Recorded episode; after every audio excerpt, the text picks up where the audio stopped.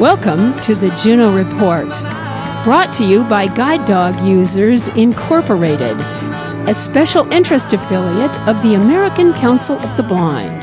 The Juno Report is a monthly audio magazine featuring all things guide dogs, training programs, and items of general interest to guide dog teams. We welcome your feedback, ideas, and suggestions. Get in touch with the Juno Report by emailing junoreport at guidedogusersinc.org. Again, that email address is juno, J-U-N-O, report at guidedogusersinc.org. I love my dog, baby, I love my dog. Na, na, na,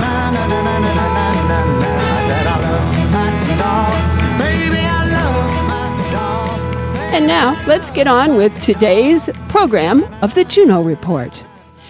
And welcome to the March edition of the Juno Report brought to you by Guide Dog Users Incorporated. This is a little bit uh, slower paced Juno report today. We actually don't have as much content. Usually I am frantically trying to get everything squished in to the tiny time we have and lamenting the fact that I don't think we should increase the length of the program. But this month, because we have some very special information it made it impossible to uh, really add more content. So we have kind of a relaxed show and it will be slightly short. And we apologize for that but uh, ACB radio can uh, yell at me later, I guess. It's just something we couldn't help.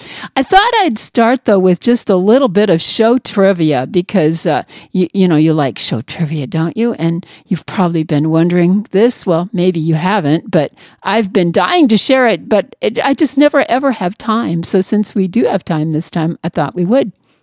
So I have wanted to share with you our theme song. Uh, it's kind of an odd little song, and I have to confess, I didn't work too hard to find it. I went to my music library and I searched for the word dog. Well, you know, I got all the usual things. How much is that doggy in the window? I got that. And I got um, I'll Be Doggone by Marvin Gaye. and uh, You Ain't Nothing But a Hound Dog, which uh, um, my guide Praline said we really could not use. So I had to work a little harder to get a song that she would accept. And I, I sort of did. So our theme song is actually a song by Cat Stevens. And uh, it's pretty easy for you to guess the title of it from hearing it each month. It's called I love my dog. And I thought it was a perfect song. So I, uh, we did some editing on it and uh, made it kind of fit our uh, desired length and time and things that we do for the show. And uh, so there's how we got our theme for the Juno Report. And it's kind of fun. But I've never had time to share it with you because we've always had so much to do in the Juno Report. And today is no exception. We just have a little less of it. So um, today on the Juno Report, we're going to spend most of our time uh, talking about the uh, notice of proposed rulemaking by the Department of Transportation. We're going to play the um, excerpt from the American Council of the Blind Legislative Seminar, which was just held last week, at least at the time that we're recording this, uh, was just held at the end of February in Washington, D.C. And we heard from uh, people from Department of Transportation about the process of this rulemaking. You have until April 6th to comment, and I have an article that I'm also going to read to you from Guide Dog Users INC regarding uh, making comments on the proposed rule. But before we do all that really important stuff, we're going to start with a piece from the recent uh, GDUI Paws for News you can use on elections and membership in GDUI because we do want to make sure that you have that information. So let's read that article first. Before we get to our main feature of the day, let's talk about elections. Announcing the GDUI 2020 elections. The 2020 GDUI elections will commence on Saturday, May 30th at 12:01 a.m. Eastern Time and will run through Sunday, June 7th, 2020 at 11:59 p.m. Eastern Time. GDUI is seeking candidates for the following positions in our May 2020 elections. President, first vice president, second vice president, secretary, and treasurer all are two year terms. Then we also have two director seats, which will be three year terms. GDUI members in good standing are eligible to run for a position on the GDUI board. Interested candidates should submit an application, resume, and cover letter to the Nominations Committee Chair Dixie Sanderson at director5 at Guide Dog Users org by the deadline of March 21st, 2020. The information supplied with the cover letter, application, and resume will be shared with the GDUI members eligible to vote in this election. GDUI members who have paid their dues by this year's record date of April 9th, 2020 will be eligible to vote in the May elections. GDUI is proud of our universally accessible voting system in which each member of GDUI is entitled to a voice in the election of our GDUI board. If you have not renewed your membership, now is the time to do so. An at large membership in GDUI costs $25 per person per year. Dues may be paid online by going to Guide Dog Users INC org or by credit card by calling 1 866 799 8436. Again, that phone number is 866 799 8436, or by mailing your check to the above address and made payable to GDUI. Important dates to remember about the elections. In order to be eligible to vote in the 2020 GDUI election, your 2020 GDUI dues must have been received on or before the record date of April 9th, 2020. We will hold two candidates forums prior to the elections. Phone numbers for these calls will be publicized closer to the dates. Candidates Forum 1 will be Saturday, April 25th, 2020 at 1 p.m. Eastern Time. Candidates Forum 2 will be May 21st on Thursday at 8 p.m. Eastern Time. Between the dates of April 1st, 2020 and April 15th, 2020, we encourage members to submit questions for your candidates. Please submit your questions to the nominations chair, Dixie Sanderson, and her address again is director5 at guidedogusersinc.org and include forum question in the subject line of your message because you know she's going to get so many.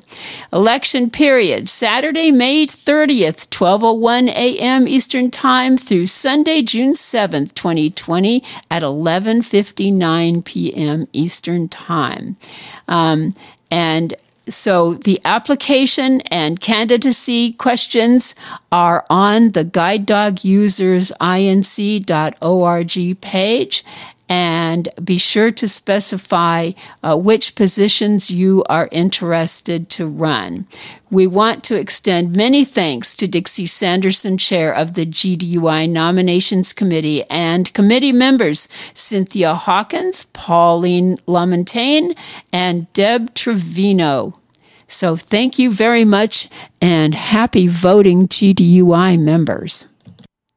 All right. And uh, now we will go on to our important feature. And we actually kind of have, well, we have lots of people to thank for this. We have ACB Radio to thank for recording it. We have ACB to thank for having this uh, wonderful legislative seminar and including this important information in it.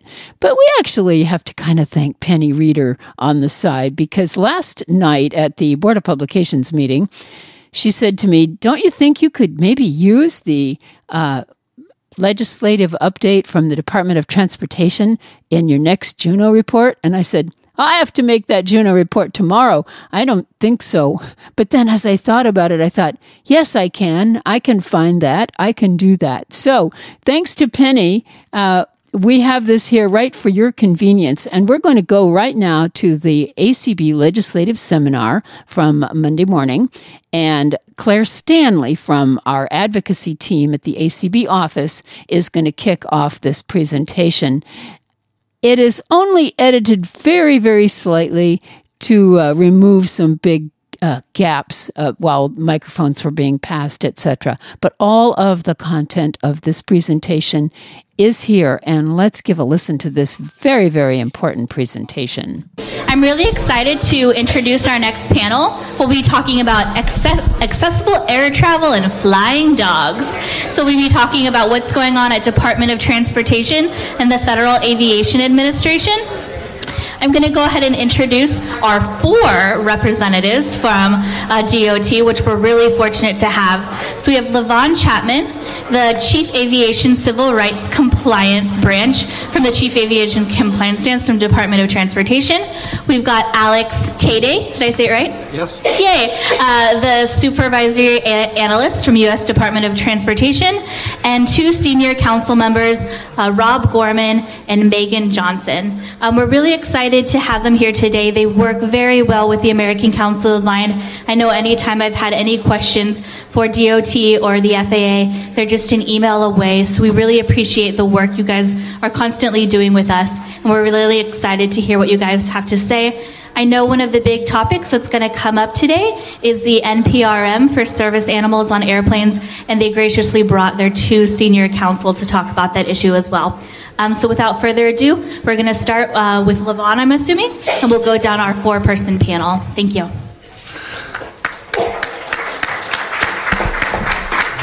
Well, good morning.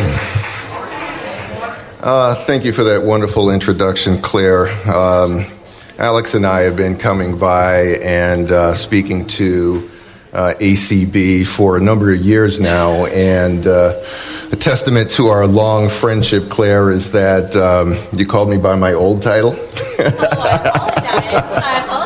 I, um, for about a year now, I've been one of uh, two deputy assistant general counsels in the office. I still have, as part of my portfolio, uh, civil rights and, uh, in particular, um, access, uh, Air Carrier Access Act uh, related issues, uh, which is certainly a point of passion for me and everybody else that's up here uh, with me. Um, as Claire noted, I'm here with uh, Alex Tade. He has, uh, for about a year now, too, assumed a new title, uh, Director of uh, Civil Rights Advocacy. Um, and we've got uh, our two uh, service animal experts in the office. They do the lion's share of uh, the service animal work as it relates to our enforcement priorities final statement and uh, the service animals uh, ANPRM and NPRM, and um, likely, of course, uh, final rule uh, this year as well. So we've got Rob Gorman and uh, Megan Johnson, who are both both uh, valuable um, senior attorneys in our office. Um, I've been with the department for about 15 years now. I can't believe it's been that long, and currently in this office uh, since uh, 2007. As I noted uh, just a moment ago, Alex and I have been coming to this event for I, I don't even know how long anymore, uh, but we always enjoy it and uh, look forward to your questions and interacting with uh, with this group. Um, I've I've always enjoyed um, working with your leadership. Your leadership is top notch. Um, they are zealous advocates and very effective at what they do. Um, and uh, we've enjoyed, uh, as a result of uh, their advocacy, uh, uh, an excellent relationship that um, um, I, I, really want us to uh, continue to, to have as we work toward our shared goals of trying to make the air transportation system more accessible to everybody. Um, just as a reminder about who we are as an office, um, we are the Office of Aviation Enforcement and Proceedings. I like to think of us as a very slim other side of the coin to the FAA, where the FAA has safety authority, we have uh, economic authority. So um, we deal with uh, consumer protection related issues uh, that would, of course, include uh, civil rights issues and Air Carrier Access Act issues, which is a, uh, component of that. Um, currently, we're about 30 people, I believe, in the office. Roughly half of the folks are attorneys who are responsible for uh, enforcement, for rulemaking, and for outreach activities. Uh, the other half of the office is uh, comprised mostly of transportation in- industry analysts who um, serve as the main face of the office. They do the lion's share of the interaction with members of the public and uh, airlines. Uh, they provide um, information to members of the public uh, through various means telephone, uh, email. Um, and uh, they in- uh, assist uh, consumers with investigating complaints and assist our office with investigations as well against air- airlines. Um, I'll turn it over to Alex in a bit to talk in greater detail about how we handle complaints, but I did want to uh, first make just a brief mention, then get out of the way and let you listen to what you really hear for um, service animals. Um, but mention really briefly about some of the things we're working on. Most of you, if not all of you, are likely familiar with the uh, FAA Reauthorization Act of uh, 2018. Um, that piece of legislation um, provided um, a great deal of uh, action items for our office. Uh, there were more than um, 30 uh, provisions in there that required our office or require our office to uh, conduct such things as um, advisory committees, reports, studies. Um, Claire, of course, is on our Air Carrier Access Act Advisory Committee. Uh, we're very pleased uh, to, to, have her as part of that. Um, we put out a notice last week uh, announcing the first meeting, uh, which will occur uh, March 10th through the 11th of the Advisory Committee. Uh, just by way of background, quickly, Section 439 of the FAA Reauthorization Act required us to stand up this committee. Uh, it consists of representatives of passengers with disabilities, airlines, airports, and others, and is tasked with identifying uh, and assessing, among other things, the disability related access barriers that are encountered by individuals with disabilities. Uh, the first meeting will be held in Washington, D.C., at um, the Washington Plaza Hotel. Uh, it is open to the public, and um, there's a lot of work that's been poured into it so far, and we're looking uh, very much looking forward to a very productive uh, and informative meeting. Um, I'll touch briefly on uh, just uh, some of the rulemaking activity that we've done. Uh, Megan and Rob have been um, really outstanding on these in these efforts. They are the primary uh, drafters of, uh, of these rulemakings. The first that I'll mention is um, an NPRM on accessible lavatories on single aisle aircraft. that's a notice of proposed rulemaking um, which proposes um, improvements um, that would uh, be part of uh, the interior of existing lavatories and additional services that airlines would uh, provide with respect to lavatory access. It also includes training requirements and, and proposes uh, improvements to the onboard uh, wheelchair. Uh, that comment period um, closes uh, very soon. It's fast approaching. It closes next week on March 2nd.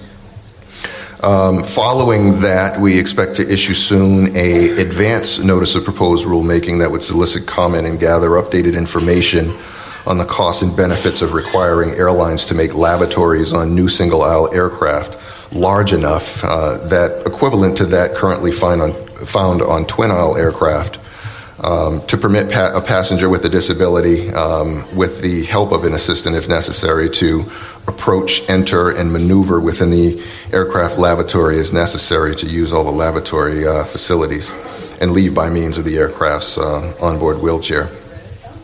Finally, um, we will talk um, in greater detail about uh, a NPRM on service animals. The NPRM proposes um, to amend the definition of a service animal um, in air transportation and include safeguards to ensure safety and reduce the likelihood that passengers wishing to travel with their pets on aircraft will be will be able to falsely claim that their pets are service animals. Uh, the comment period on this rulemaking closes on April 6th. And um, I did want to note that um, because this is a open rulemaking, um, we can talk about what's already public, what's already in the NPRM, and that's what we intend to do. To the extent that uh, you have separate comments that you would like to offer for the department's consideration, we kindly ask that you please uh, post those to the docket, um, which is uh, where we will look to uh, review uh, all of the comments that we receive um, in considering um, next steps going forward with respect to uh, service animals uh, and, and, and, rulemaking with regard to that. So, um, uh, with that, I will turn it over to uh, Alex Tayday, and he'll talk about complaint handling and types of complaints we receive. All right, thank you, Livaughn. Sorry about that.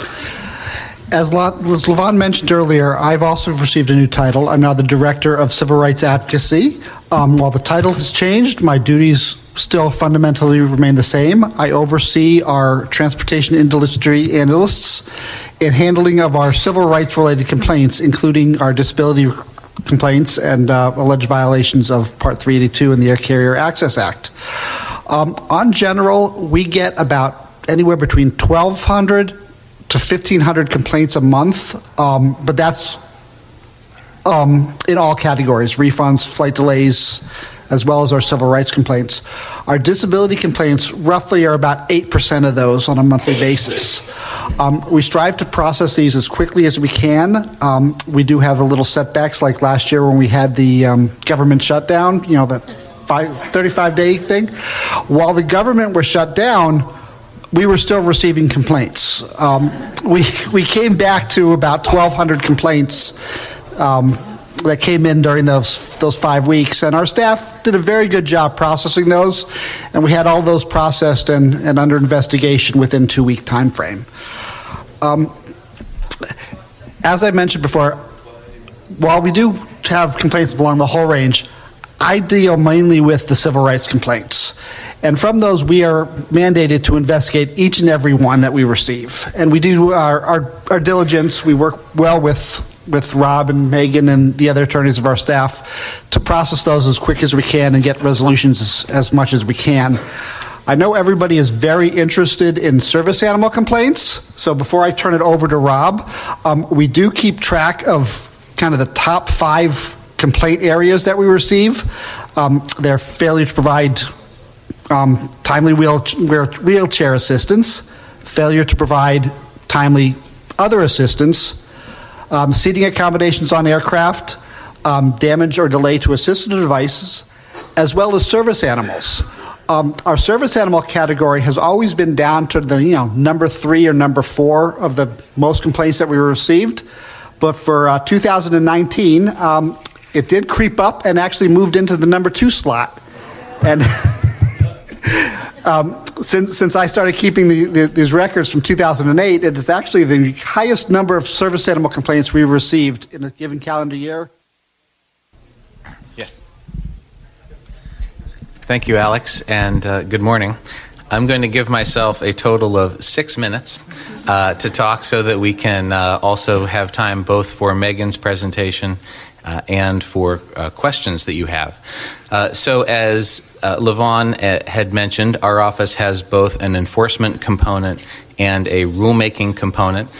I'm going to talk right now about the enforcement component because uh, we still are enforcing the current existing service animal rule. And until that rule is amended through a final rule, the existing rule will, of course, remain in effect. So we are in the process of amending the rule, but until that rule, new rule becomes final, the old rule remains. Uh, so, because of that, um, we have had a number of questions that have come up over the past couple of years about the scope of the existing rule, how it should be enforced, how it should be interpreted. And uh, these issues were particularly um, coming to the forefront in light of the fact that in recent years a number of airlines have taken uh, steps on their own to impose certain types of restrictions on the carriage of service animals. Uh, taking lots of different actions on a lot of different bases. And the question became questions came into our office in terms of are these things uh, that airlines are doing consistent with the uh, current rule, and how does the department enforce and interpret the rule in uh, these ver- in various ways?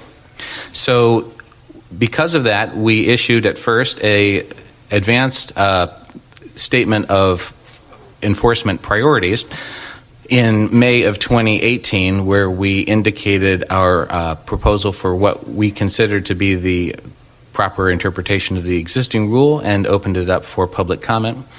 After receiving about 100 comments, mostly from advocacy organizations and airlines, in August 2019, we issued a final statement of enforcement priorities uh, regarding service animals.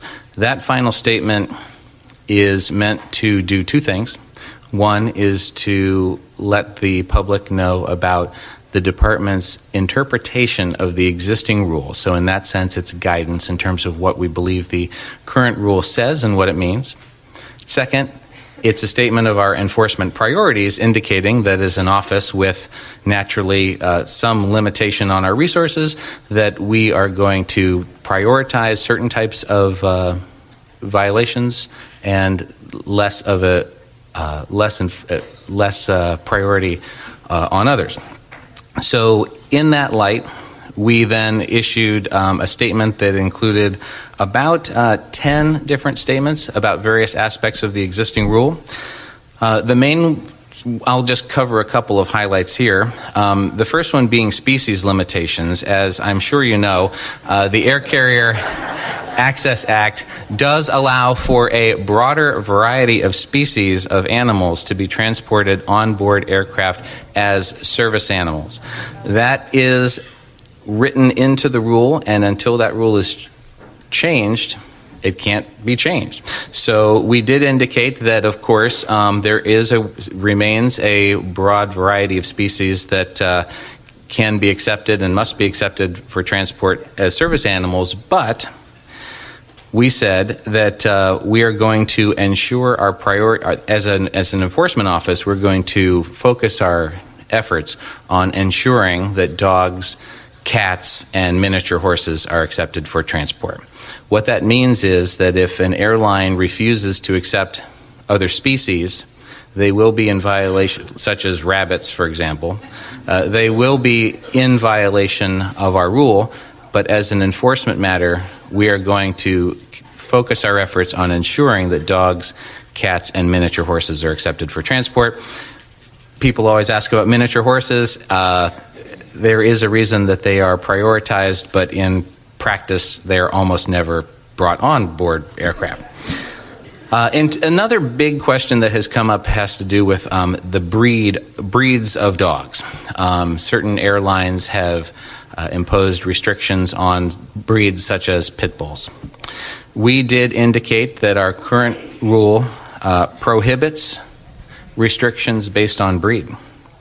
So uh, and that is because uh, there is there is no there is no uh, we view a limitation based exclusively on breed to be not allowed under the service animal uh, regulation in part because it's inconsistent with the mandate that dogs as a species be accepted for transport. So that is uh, another one that has taken uh, quite a lot of gotten a lot of press. Um, the, the next one that is probably of greatest um, interest has to do with documentation requirements. Uh, airlines have, from time to time, imposed some of their own uh, documentation requirements when flying on an aircraft. Things like asking for veterinary forms, asking for behavior attestations, training forms, things like that. Our rule is silent about whether airlines can uh, require those sorts of things or not. Our rule doesn't say anything one way or another about any of those types of forms. What the rule does say is that airlines are allowed to determine whether any animal poses a direct threat to the safety of individuals in the cabin. But the rule does not indicate how airlines can, may, or must uh, make that assessment. As such, we have said that uh, we are not going to take enforcement action against airlines for asking users of any type of service animal uh, to present documentation related to vaccination training or behavior, as long as it's reasonable to believe that the documentation would assist the airline in, in making a determination as to whether the animal poses a direct threat to the health or safety of others. This is an issue that we are continuing to monitor and uh, one that we are monitoring closely. Uh, the enforcement statement does cover a number of other issues, such as containment of an animal on board an aircraft, uh, the number of animals that uh, must be transported. Uh, as service animals, we indicated that we would only take action that we would not take action if airlines limit the number of emotional support animals to one, uh, even though there's no um, specific number limits anywhere in our rule. Uh, and the final enforcement statement does cover a, a, broad number of other categories. But since my time is up and those are the highlights, uh, I will at this point uh, pass the baton to Megan to talk about the amendments to the rule, proposed amendments to the rule, and then we'll have some time for questions. Thank you. Thank you again for having us. Um, I'm going to start off talking a little bit about um, the proposes that we made to the proposals that we made to the service animal rule. Um, as you all are probably aware, we currently consider a service animal to be any animal that is individually trained or able to provide assistance to a qualified person with a disability or any animal shown by documentation to be necessary for the emotional well-being of a passenger.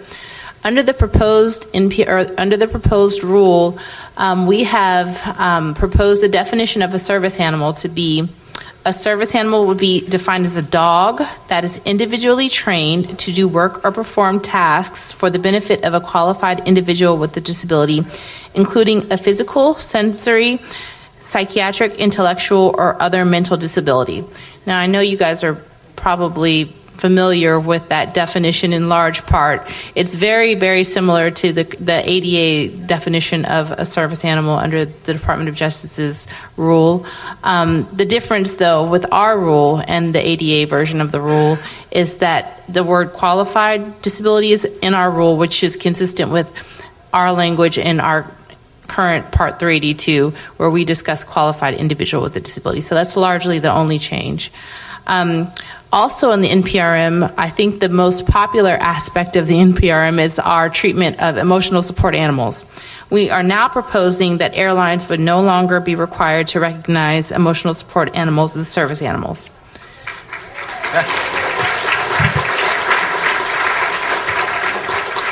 this is just a proposal. So um, uh, we are eagerly awaiting um, to see the public's uh, opinion on uh, this proposal. And um, I'll, I'll, get into the number of comments that we have received thus far at the end of uh, my summary. But um, that probably, as I said, is uh, the, the, the most popular provision that I anticipate that will receive the most comments about. Um, the third um, area that uh, we discussed in our rule that I think also is pretty popular. We've received comments about this area uh, for years, going back um, at least since prior, prior to our 2008, our large 2008 amendment to Part 382. Um, but it's the fact that, or our proposal that psychiatric service animals would be treated the same as other service animals that are individually trained to do work or perform a task for the benefit of an individual with a disability. So, as you guys probably know, under the current rule, um, individuals traveling with both emotional support animals and psychiatric service animals um, have to provide, or airlines can require them to provide 48 hours advance notice prior to travel and check in one hour before the check in time. But for psychiatric service animals under the proposed rule, that would no longer be the case. They would be treated um, individuals with traveling with psychiatric service animals would be treated um, the same as all other service animal users. So that's a big deal. Um, with respect to species, as Rob mentioned, our current rule has a very broad species requirement, and our, under the proposal, airlines would be permitted to limit service animals to dogs only. So that's also another major change. With respect to forms, um, Rob also talked about um, how our current rule is largely silent on a lot of the new forms that airlines have started to implement under their new service animal policies. And under our proposed rule, airlines would be permitted to require passengers traveling with the service animal to provide a completed U.S. Department of Transportation Service Animal Air Transportation Health Form, and they would also be permitted to require passengers to provide a U.S. Department of Transportation Service Animal Transportation Behavior and Training Attestation Form. That's a large, a long title for two forms, but those are the, um, the two forms that every um, individual with the, traveling with the service animal would uh, airlines would be required to um, or uh, permitted to allow them to. Re- we permit airlines to require those forms from individuals traveling with service animals. Also, on flights eight hours or longer, airlines can also require passengers traveling with service animals to complete a U.S. Department of Transportation Service Animal Relief Attestation form. So, um, these forms are pretty unique, and this is the first time the department has done anything like this. They're basically U.S. Department of Transportation forms that we know that there we've received a lot of input that, and we discussed this in the NPRM, that there are a lot of different forms out there right now, given the service animal policies, and in order to bring some uniformity to the to the process the department is proposing to allow airlines to require these forms and these forms only with respect to the number of service animals that airlines are permitted um, or that airlines can limit. Um, airlines would be permitted to limit the number of service animals to two passengers traveling with a single individual with a disability. Large service animals. To two. Two animals. Oh, I said two people. I'm sorry, two animals. Let me repeat that. Airlines would be permitted to limit the number of service anim- animals traveling with a single passenger with the single with the disability to two service animals. Two service animals. I apologize. Sorry about that. Um,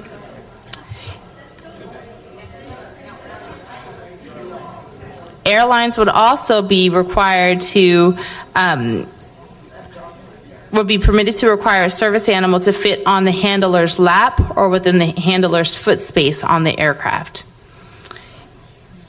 And with respect to control, again, uh, Rob mentioned some of um, what our current requirements are. Uh, airlines would be permitted to require that a service animal be harnessed, leashed, tethered, or otherwise under the control of its handler. And those require or that proposal is again similar to what I'm sure you guys have seen in the uh, DOJ version of the ADA rule.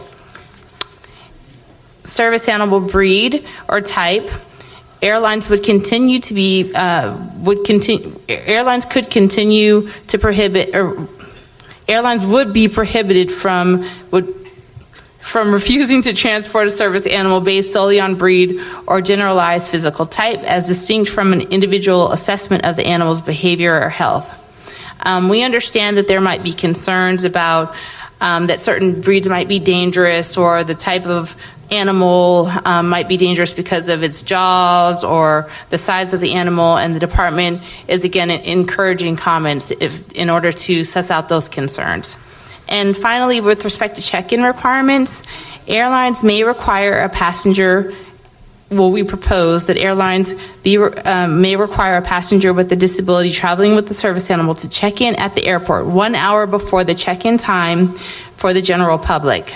Um, but if an airline does this, um, an airline must have a person um, at the airport that would assist that individual prior to prior to the um, time or would assist that individual um, to promptly assist the individual with the check-in process.